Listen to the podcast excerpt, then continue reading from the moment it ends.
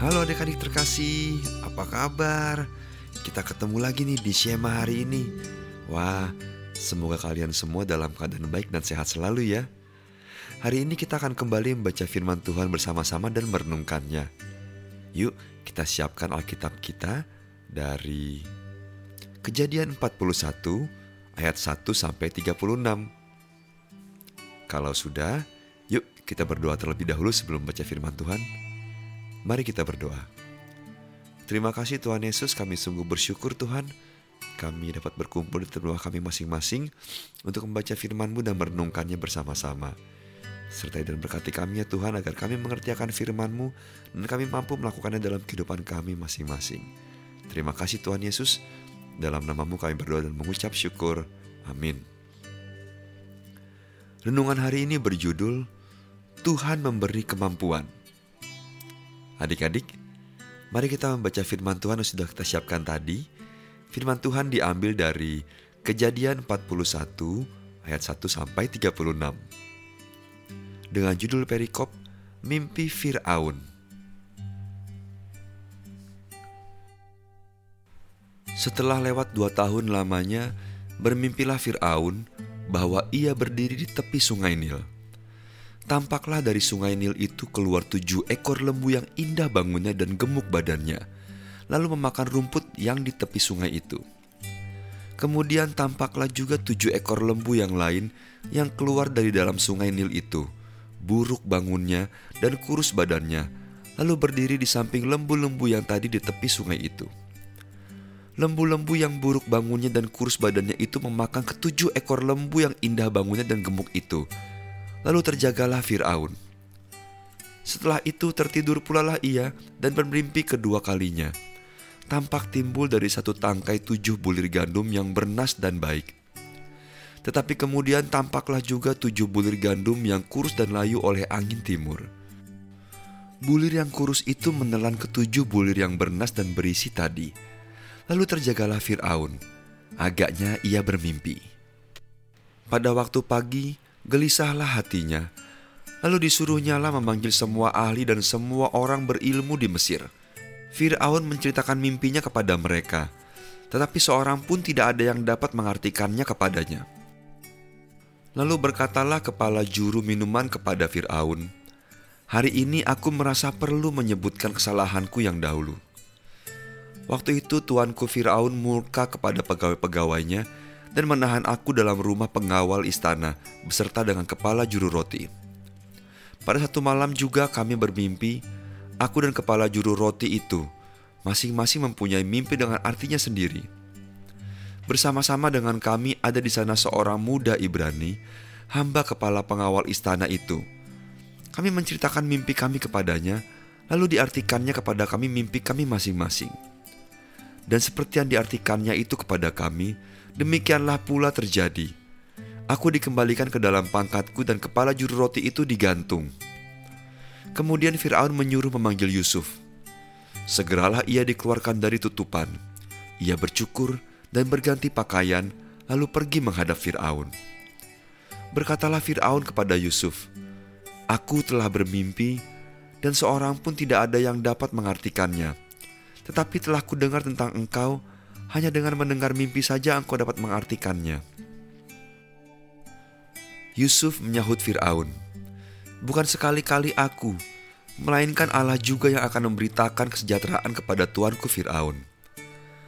Lalu berkatalah Fir'aun kepada Yusuf, Dalam mimpiku itu, aku berdiri di tepi sungai Nil Lalu tampaklah dari sungai Nil itu keluar tujuh ekor lembu yang gemuk badannya dan indah bentuknya dan makan rumput yang di tepi sungai itu.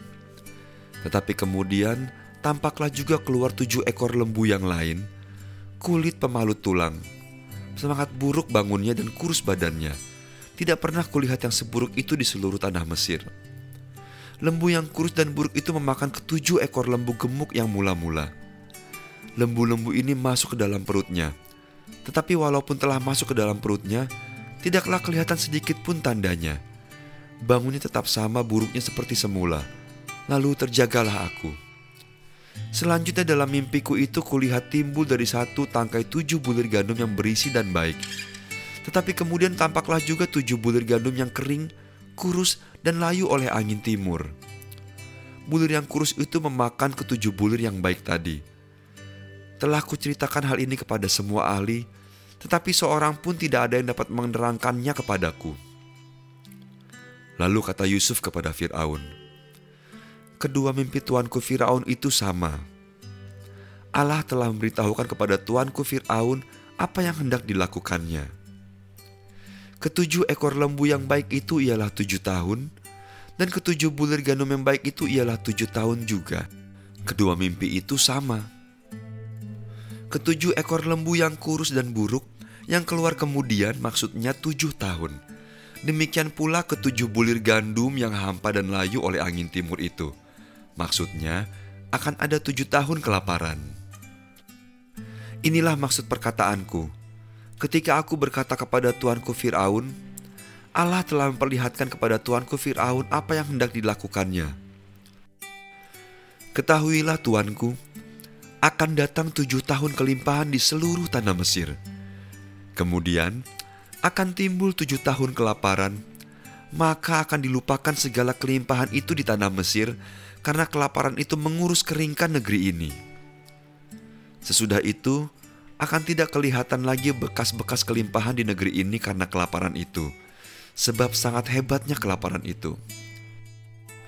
Sampai dua kali mimpi itu diulangi bagi tuanku Fir'aun, berarti hal itu telah ditetapkan oleh Allah dan Allah akan segera melakukannya. Oleh sebab itu, baiklah tuanku Firaun mencari seorang yang berakal budi dan bijaksana dan mengangkatnya menjadi kuasa atas tanah Mesir. Baiklah juga tuanku Firaun berbuat begini, yakni menempatkan penilik-penilik atas negeri ini dan dalam ketujuh tahun kelimpahan itu memungut seperlima dari hasil tanah Mesir mereka harus mengumpulkan segala bahan makanan dalam tahun-tahun baik yang akan datang ini, dan di bawah kuasa tuanku Firaun menimbun gandum di kota-kota sebagai bahan makanan serta menyimpannya. Demikianlah segala bahan makanan itu menjadi persediaan untuk negeri ini dalam ketujuh tahun kelaparan yang akan terjadi di tanah Mesir, supaya negeri ini jangan binasa karena kelaparan itu.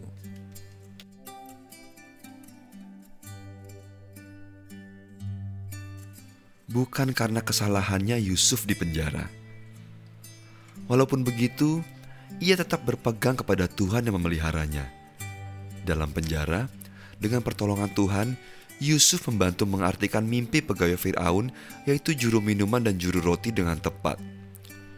Yusuf minta kepada juru minuman itu, bila sudah keluar dari penjara, agar ingat akan Yusuf. Tapi juru minuman melupakan Yusuf. Sahabat Yesus, setelah dua tahun Firaun bermimpi, tidak seorang pun dari orang-orang pintar dan ahli nujum di Mesir dapat mengartikan mimpi Firaun. Lalu teringatlah juru minuman itu akan Yusuf yang telah mengartikan mimpinya dengan tepat. Juru minuman itu menceritakan hal itu kepada Firaun. Firaun memerintahkan agar Yusuf dipanggil menghadapnya. Sahabat Yesus, Tuhan juga menolong Yusuf mengartikan mimpi Firaun. Melalui Yusuf, Tuhan menyelamatkan Mesir dan dunia di sekitarnya. Untuk itu, Yusuf diangkat menjadi raja muda Mesir mendampingi Firaun. Sahabat Yesus, ayo kita ucapkan kata-kata ini. Aku akan senantiasa memohon pertolongan kepada Tuhan saja. Sekali lagi, aku akan senantiasa memohon pertolongan kepada Tuhan saja. Mari kita berdoa. Bapa kami di surga, terima kasih telah senantiasa memampukan kami menyelesaikan tugas-tugas kehidupan kami. Tolong kami agar tetap taat pada Tuhan. Dalam nama Tuhan Yesus kami berdoa. Amin. Adik-adik, demikianlah bacaan firman Tuhan dan renungan kita hari ini. Sampai ketemu lagi di Shema yang berikutnya ya. Salam sehat selalu dan Tuhan Yesus memberkati. Bye bye.